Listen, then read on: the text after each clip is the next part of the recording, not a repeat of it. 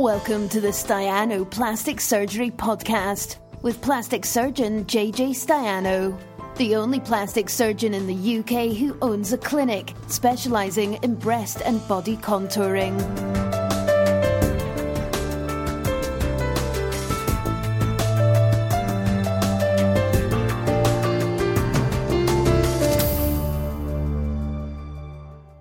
One testing. We're on.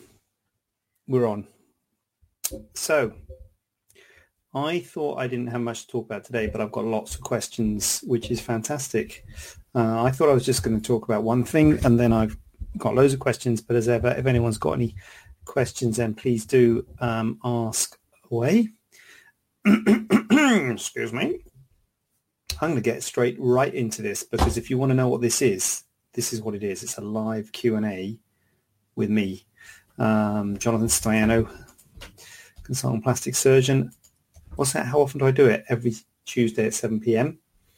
And what I'd like you to do is comment and share. If you've got any questions, comment away or uh, ask away and uh, share with your friends, I guess, or whoever you share things with. So um, we got uh, we got quite a few questions aujourd'hui. Um, I'm going to talk about this because I said I would.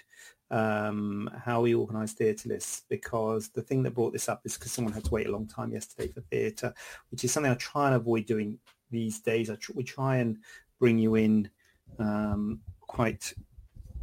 Uh, uh don't leave you waiting on the ward when you're having surgery. You know, we admit you. I'm not making this very clear.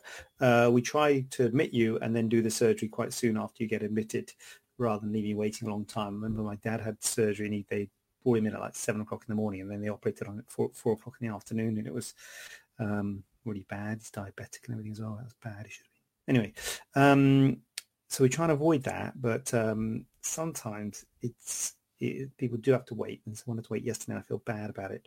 She was fine with it, and I said I'd talk about it tonight, and she's like, "I understand everything." But anyway, I said I said I'd talk about it, so I better talk about it. So I'm going to talk about it. So this is me talking about it. Um, so you might think, why do we do that? Why do we have to keep people waiting on the ward for hours? Why don't you just bring them in a couple of hours before the operation?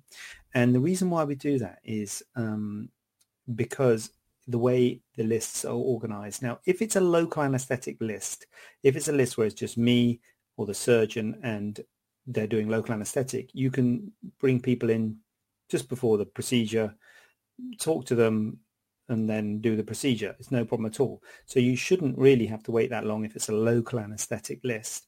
The problem comes with it's a general anesthetic list. If it's a general anesthetic list and there's a theatre time, uh, theatre team, and there's an anaesthetist involved, that's a different thing because what we do is we normally chat to you before the surgery. There may be some other things. Um, hi, Shona. There may be some other things we need to do. Um, the um, uh, we chat to you. May need to do some photos. Maybe may need to do consent. The anaesthetists need to speak to you. So there's some things we need to do before um, we take you to theatre. And when there's a list with multiple patients, what the most efficient way of doing it is by bringing everybody in um, and then we, me and the anaesthetist will see everybody, and then we go to theatre. And We don't come out again. Um, if you stagger the list, and sometimes we do stagger the list, and it's marginal whether we should have done on on uh, whenever it was Monday. Um, but but because if someone's going to be waiting a long time, you can stagger the list. You can ask them to come in at say midday if they're not going to have their surgery till two two or three o'clock. The problem with doing that is if we go to theatre at eight o'clock in the morning and we haven't seen that patient that's coming in at midday, what we have to do is we have to come out of theatre and then go and see them, mark, you know, draw on them, um, talk to them, and then come back into theatre. Whereas with, when we're in theatre, we normally send for the next patient before we finish the operation. So as we come towards the end of the operation, we'll say send for the next patient because the porter has to go and get the next patient, get them checked in, do all their checks, bring them to the anaesthetic room and that can be happening while we're still finishing the last patient. If we have to do that halfway through the list, there's a delay in the list. Uh, the list sort of stops while me and the anaesthetist go out because usually there's only one surgeon, one anaesthetist. If there's a, if there's a few of you, um, like in the NHS, often you have a team of people and lots of other doctors involved, and one of the other doctors could go and see the patient. Then you could do it that way. Um, but in the private sector, it's very much consultant-led, so it's usually just a consultant anaesthetist, consultant surgeon, Um, and so it's much more efficient to see everybody before you start the list. Um, and then the way we structure the list is, uh, well, personally, um, I try and I usually do the smaller list, uh, smaller cases first, because that way you're, uh, for two reasons. First of all, you're make, leaving people waiting less if you do the quicker cases first, and then you leave the longer cases to the end. Also, if you've got a longer case, you really don't want to be doing another surgery after the long case. So you try and do, or I try and do the smaller cases first, and then the, the, to try and minimize the wait time. So if you've got two one-hour operations and one three-hour operation, rather than doing the three-hour one first, in which case the other two have to wait three hours, or one has to wait four hours, you do the two one-hour ones. So then one person has to wait one hour, one person has to wait two hours. Need a graph of this really. oh, that's clear. Um, anyway, that's that's the reason. So sometimes you do have to wait. But as I say, it was marginal on Monday whether we should have staggered it a bit. But um, because I do feel a bit bad about the wait, uh, especially in this heat and everything. But that's why we do it. We're not trying to be mean. We're not trying to keep so you know you keep you waiting for hours. But it does make a, the list run much more efficiently if we see everyone before we start. But if you have got an all day list, I think there is an argument to say to bring some of the people in later. Um, right, thanks, Jenny. You get it right. okay. Um, so uh, I'd explain myself. Um, right. So um, we've also got. Am I going to do this in order? I'm going to do it in order. Here we go. How to reduce swelling after liposuction and tummy tuck. So basically, I think this is two separate things, but I think they're linked together. So lipo, one of the big things about liposuction, and I see this all the time. I had a patient the other day who um, who had some surgery, and you know there is always swelling. Liposuction is quite traumatic. Uh, liposuction looks quite benign because the incisions are quite small, and you think, oh, I can't see that you've had anything done from a scar point of view, but it is quite traumatic. I don't know if you've ever seen it. I'm sure it's all over YouTube if you want to see it, um, but it is quite a traumatic thing. So you do get quite a lot of swelling afterwards. So sometimes they have to try and you know manage the expectations of patients and to speak to patients beforehand to make it clear that when you have liposuction, sometimes it can look the same or maybe even worse than what it looked like before. You think, my lord, I spent all this money on liposuction. Look at me, I'm looking worse than how I looked pre-op. Um, that is obviously swelling, and the swelling will go down. Right? You know what you had before was fat, and the fat won't. Well, it will go down if you lose weight, but it's not going to go down on its own. So um, there is swelling after liposuction. Um, how you reduce swelling now? Uh, compression is good if it's an area where you can compress. So, for instance, is on your hips, your, your, thighs. You can wear a compression garment on your chest, like male chest particularly. You can wear a compression garment. So, um, so on those areas where you can get compression, compression can be good. Um, some areas it's more difficult to um, uh, get uh, compression uh, uh, around the knees and things. It can be difficult because you have to wear quite long garments. Uh, so it can be difficult, particularly if you're crossing a joint with a garment. It can make the garment quite uncomfortable. Um, but compression is good. Um, the main thing I say to people is it is traumatic and it is going to swell and compression can manage that but you have to admit, you know, you have to accept that your body has been knocked about a bit and there will be swelling and it will subside. Some people talk about heat or ice to help with the, to help the swelling. Um, you have to be a bit careful with that because when you've done liposuction, often the sensation sensitivity is altered. Uh, in that it can feel a bit weird, feel a bit strange. So you've got to be a bit careful putting certainly putting hot on cold on it because it can um, you can burn the skin without knowing it because the sensation can be altered. So just if you are going to use anything cold, wrap it in a towel and things like that and just put your hand down there to check the skin's not getting too cold. I don't particularly recommend those things. I think the main thing is rest. Elevation, if it's uh, on something you can elevate. Um, going about the tummy tuck, uh, I think this is particularly, and this is a, someone's just asked on Facebook, but also someone asked me this morning about this, about um, the tummy tuck in this weather. What do you do in this weather? and it is a bit of a nightmare in this weather. You know, having surgery and compression, and you know things are going to swell, and how do you manage that in this weather?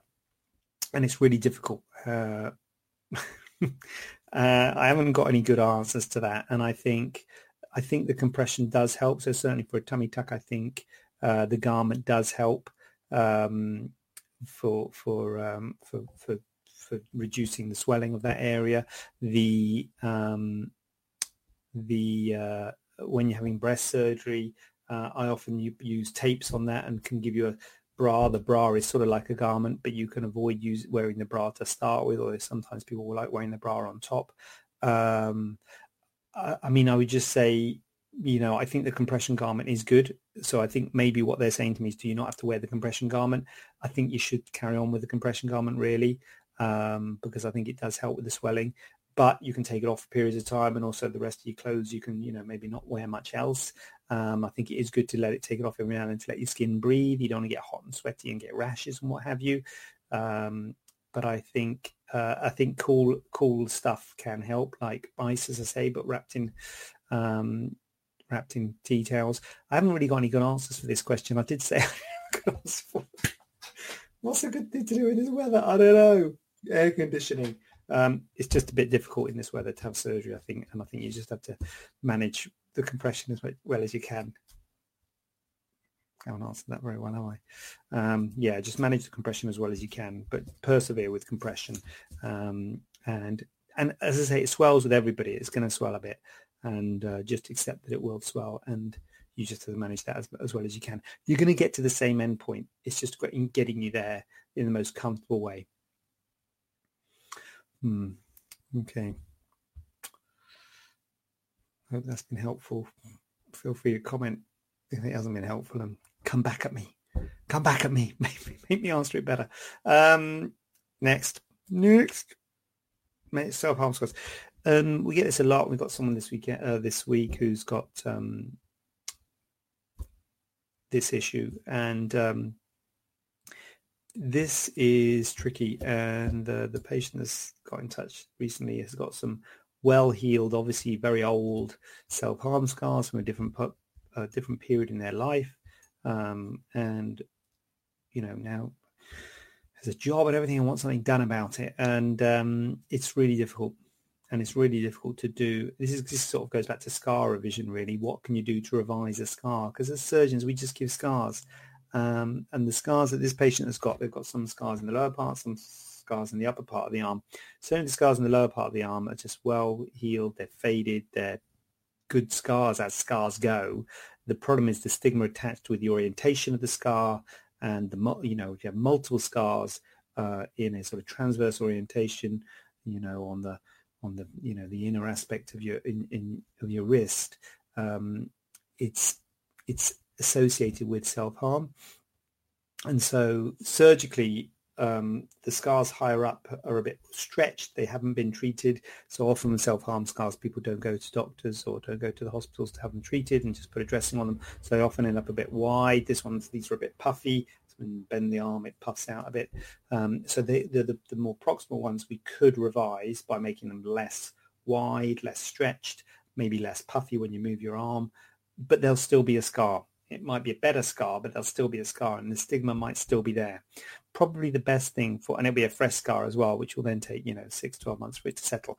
Probably the best thing really, the best answer I've got, which um, may or may not be a good answer is, is camouflage makeup, cosmetic camouflage makeup, which is great for a lot of things because these scars are flat, they're not raised, uh, and they're actually good scars.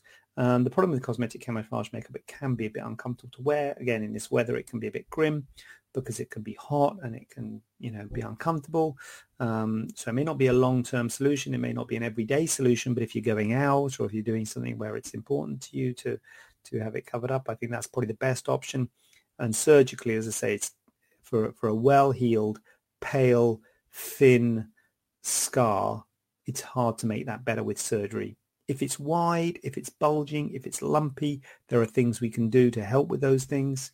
Uh, but often, certainly after a few years, these scars have settled and matured and it's very hard to do anything about it. People think to take them off and skin graft and things. Skin grafts don't look good.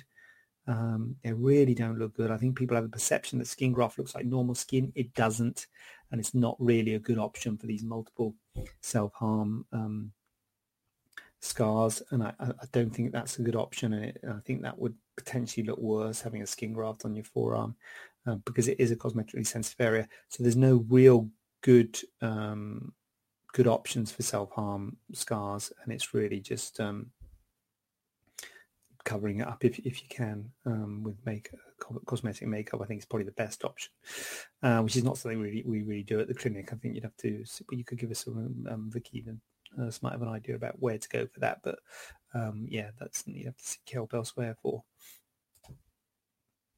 Wow, that's come out big. Why does that come out big and the other small? Sun protection and scars. Um, so in well, sun protection, full stop. Forget scars is very important, and we tend to think of it in this time of year, and we make sure our children have got sun uh, cream on, and we um, make sure we've got sun cream on this time of year. But um, uh, Donetta's in the house. Oop. Hi, Donetta. Um, I guess what those are. Those are what those are, eyes are. There they are. See, I'm looking around. Um, so sun protection and scars. Um, so um, yeah, well, sun protection anyway. I think we all need to look out for sun protection, and we need to really, um, for some reason, sun protection hasn't really caught on. Um, I don't know if I've spoken about this before, but there's a lot of things that have caught on um, toothbrushing. We brush our teeth every day, don't we? Twice a day. That's really caught on well. I'm really impressed with how the um, drink driving or lack of drink driving, that's really caught on really well. Um, smoking in public places, you know, that's plastic bags. There's a lot of things that are caught on um, and that we've sort of embraced as a society. But sun protection isn't one of them I don't really know how we get things to catch on, but it's quite impressive how these other things have caught on, but sun protection hasn't. Sun protection is really important, and we really should be thinking about sunblock um, really on a daily basis, not just when it's sunny, not just when you get worried about getting, you know, sunburnt. Um, we should really be protecting our skin uh, from the sun's radiation all the time. Um, but it's not really something that we do, is it? So sun protection is important all the time but particularly sun protection in scars, which is what this is asking about. So answer the question. Okay, all right, calm down. Um, so um, sun protection in scars, got to be careful with scars when they're red and active. So scars are red and active. It's variable how long it takes scars to fade. I normally say to people, scars start to fade around three months. They can take six, 12, 18 months them to fade. That's what I sort of say as a general terms for any scar anywhere. Um, some parts of the body scar better than others. The face tends to scar well. The back and the leg don't scar quite so well. So there are certain locations which don't which scar better than others. But as a general rule, things start to settle and fade around three months, but it can take longer. Some to eight months, 10 months are still very red and active. And while it's red and active, while the scar is still red, if you get a tan on that scar, it will pick up the tan and it won't lose the tan. So you'll end up with a pigmented scar. So your rest of your body will lose the tan, but the scar won't. So don't get sun on, don't get a tan on your scar while it is red and active is the basic advice. So that means where you've got an active scar, which is up to the first sort of six, maybe even 12 months after the surgery, don't get a tan on it. So sunblock, which means sun protection or tape or clothing, cover it up. Just don't get a tan on it. Um, and um, you should be fine. So yeah. So I mean, I saw someone today, didn't I? Yes, I did. Talk to myself. Uh, who is going on holiday in uh, a couple of weeks? I think he's going on holiday. Anyway, he's got this thing that would have left a scar and you know wanted to get it done before and i'm like i think you're better off going on a holiday enjoy your holiday get a tan you can do whatever you want play at the beach and everything and then come back after your holiday and get it done because it's just going to be a real pain if you've got a red scar and you're worried about it and you put tape over it and then you get a suntan mark with a tape and it so you go in the sea and the tape falls off and you think, oh my god, you're swimming and worried to get it tan. So yeah, this time of year is not a good time of year for sun for lesions on the face and things like that because you've got to worry about the sun uh, on them. Um, but if you do have a scar at this time of year and it's red and active, don't get a tan on it. Cover it up or sunblock or tape. Buonasera, Anna. Good to see you. Um, always good to see you here. Um, what we got now, we got a question about Vaser liposuction. That's another big one. I don't know why they come out big sometimes. Can't answer that. I don't make the font sizes. I'm not in charge of font sizes. I like the big. I'm liking the big. Um, Vaser. So we've had, I don't know what, we've had some questions. That's a funny face, isn't it?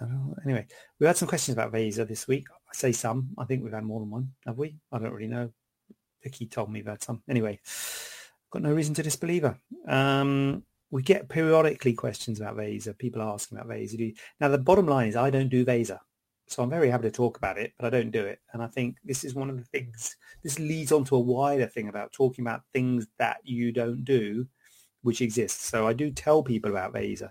It's a bit like polyurethane implants. People don't talk about polyurethane implants because they don't do them. I think everyone should be told about things, whether or not they do them.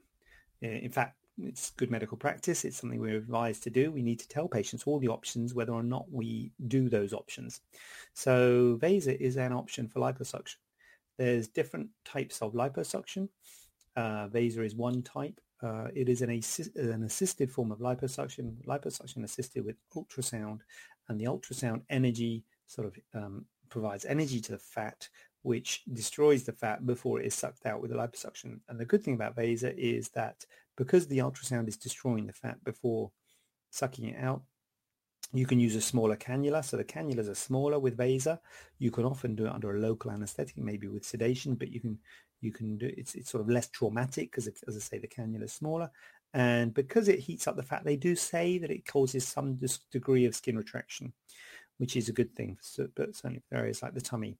So Vaser is a good thing um, in those terms. I don't do it the reason being that number one, I haven't really seen the need for it. I think if you speak to doctors who do a lot of Vaser, um, they will tell you that probably you can do anything with Vaser. You know, you can do things with, oh, how can I put this? Uh, anything you can do with Vaser, you can do with normal liposuction. I do normal liposuction. I do what's called power-assisted liposuction, which means the machine moves backwards and forwards. Um, but it's basically tumescent or power assisted liposuction. It's uh, not and it's not assisted by um, uh, ultrasound or any other sort of energy device. There's also laser assisted liposuction, which isn't Vaser, a bit confusing. Vaser's ultrasound. Laser assisted is stuff like smart lipo. They sort of provide energy to the fat before you suck it out. I don't do them because I don't feel the need to do them because I think I can get as good results with power-assisted liposuction, although I have to say that they do say that it causes some skin retraction. So certainly for the tummy, some areas like the tummy and the inner thighs, um, I'm a bit more reluctant to do liposuction because it doesn't give that skin retraction. That's where sort of tummy tucks and thigh lifts come in. Um, but Vaser might help. And I normally say to people, look at people who do Vaser, look at their before and after photos, see if you think that they can give you the result you want, because that might be an option. So you could argue that I should be doing it if it does help those areas, but I, I don't, and I don't offer it because we don't have the machine. I think the machine costs a lot of money. And as I say, I can get the results I, I need with a power assisted liposuction. And I think there is an element of sort of marketing in terms of the Vaser. I think that, and it, and it obviously works because a lot of people inquire to us to say, oh, you know, they think it's good. And I don't think it isn't good, but it's not something we do. But it, so you need to seek someone who does it. And I think it has got good, some good things about it. But look at some before and afters to see if you're going to use it specifically for things like the skin tightening. Just look to see if it's enough to, to warrant it. Because in um, my experience, you can do a lot with power-assisted liposuction, and arguably you can do as much with power-assisted as you can with Vaser, although obviously the people who make Vaser might disagree with that. Um, so you better see them because they they you know you know you could argue I'm giving a biased opinion because I don't use it. I'm trying not to, I'm trying to give you a level opinion, but um, yeah, that's the answer. Look at people who do Vaser, and it's certainly something that's out there and something on offer. So it's something to take into consideration if you think you're having liposuction. It's a thing. What else that? Let's go. Be light.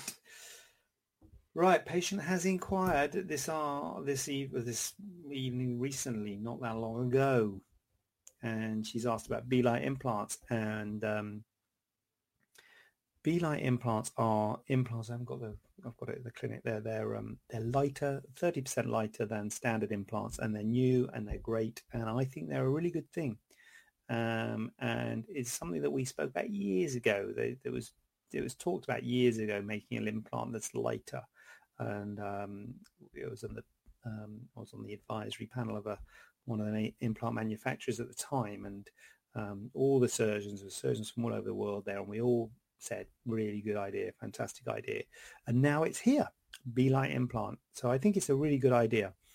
Um, and if anyone wants to consider them, they're welcome to come and we can talk about it. Um, this patient um, said, I can't remember what she said now, but she was asking about what experience we've got and how many we've done and what have you. We haven't done any. Um, so you might think, oh, uh, I have been offering them for a while, um, but I don't really push them, to be honest with you. Um, and the reason I don't push them is because they're new. And I've written a blog post about this. And unfortunately, not unfortunately, you know, you find doctors are quite risk averse and we're quite worried about new things.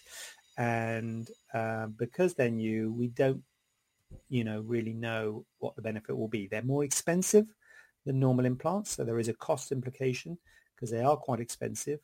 Uh, quite a bit more expensive than a, than a standard implant. And I feel that the real benefit will come in for the bigger sizes. I think that's where really the really the benefit comes in. We don't tend to do like the really big sizes really at the clinic. We really tend to see more people who have maybe lost weight, people who had children, mums, children, things like that, unhappy with the breast, they want something more in proportion rather than doing the sort of really big uh, implant sizes. So that's not something that we see a lot of at the clinic. So maybe that's why I don't really I don't really know why we haven't done any. I'm I'm happy to do them, but uh, as I say, I don't really push them um, because it is new and because you always worry with new, any new technology.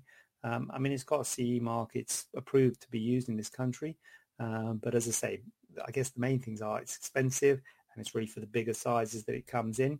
For the smaller sizes, the benefit I think is a bit more marginal. Uh, I think, but you know, really, it's again up to giving patients choice. Um, but again, they're there, they they exist, and they're something that you could consider if you thought it might be beneficial to you. Uh, but I said I'd talk about it here just because someone was inquiring earlier. I think it looks bad when you say you haven't done any. Um, but I got no qualm. You know, we're not going to sort of try and tell people we've done stuff when we haven't, or that we do this or that. Um, be very open and honest about what we do. We mainly do breast um, surgery at the clinic, breast and body is most of the surgery. So we do a lot of implants. Um, and B-Lites are out there. Whether they're going to take on and be really um, popular in the future, I don't know. But I think at the moment you'll find a lot of plastic surgeons are a bit, um, you know, I talk to my colleagues and I think we're all a bit, a bit anxious about them, to be honest with you. Um, and that might come through when patients talk about it. You might find that we're more comfortable talking about the implants we've been using for the last 10 years. You know, if you've been using implants for the last 10, God, I don't even want to think, maybe even 20 years, and you, you know, you're familiar with them, then a new implant comes in. Do you really want to start um, working with them. Unless there's a significant uh, benefit, I think you'll find that a lot of us are a bit risk averse.